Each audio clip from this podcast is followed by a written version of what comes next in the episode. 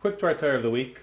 In this week's parsha, Parshas Toldos, the Torah relates how before Yitzchak gave the brachos, Yitzchak got old and went blind.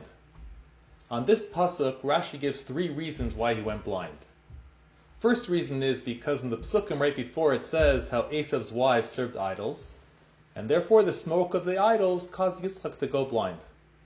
Second reason, Rashi says, that by the Akedah, when the angels saw what was going on, they started crying, and their tears went into Yitzchak's eyes.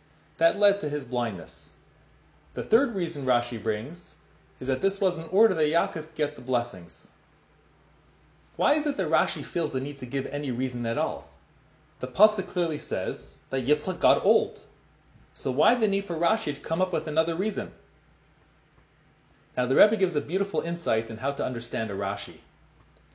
Whenever Rashi gives more than one reason, it's because there's a question on the first reason he gave. So he needs to bring another reason. And when Rashi brings three reasons, that means that each reason has an advantage over the other two. The best reason is always the first reason Rashi brings, then the second, then the third is the least best answer. So now let's look at this Rashi. The prior psukim say how Hashem just recently blessed Yitzchak.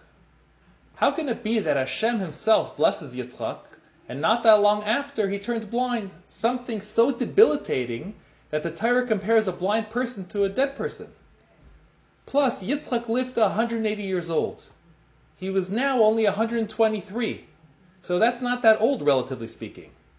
So it must be that age is not the reason, and that is why Rashi gives other reasons. The first reason is the best because it flows from the psukim themselves. Esav's wives are serving idols, which causes grief to Yitzchak and Rivka, and then it says that Yitzchak went blind. So it must be that one led to the other. But there's a problem with this answer.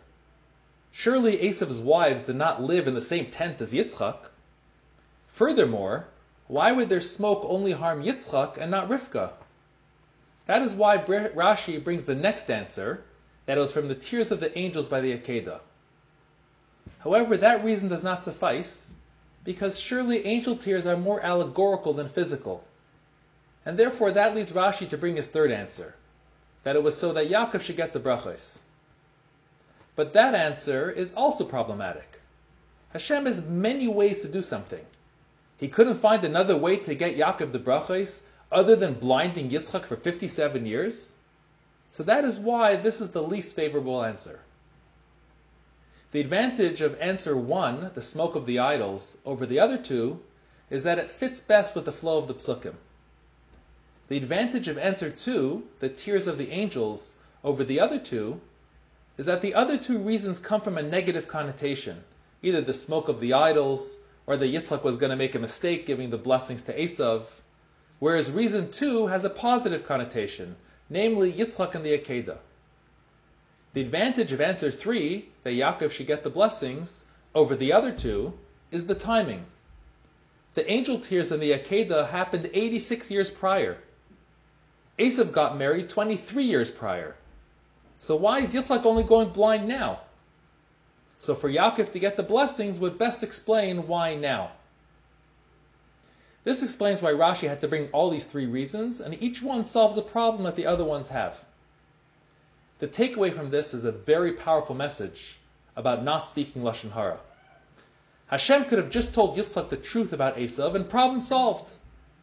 It would not have come as such a shock, as Yitzchak already knew that Esav's wives were serving idols. But from this you see that it is better from someone to go blind and to be stuck in their house for 57 years rather than to speak Lashon Hara about another person. And if that applies to Esav HaRasha, how much more so does it apply to how careful we need to be about speaking Lashon Hara about our fellow Jew?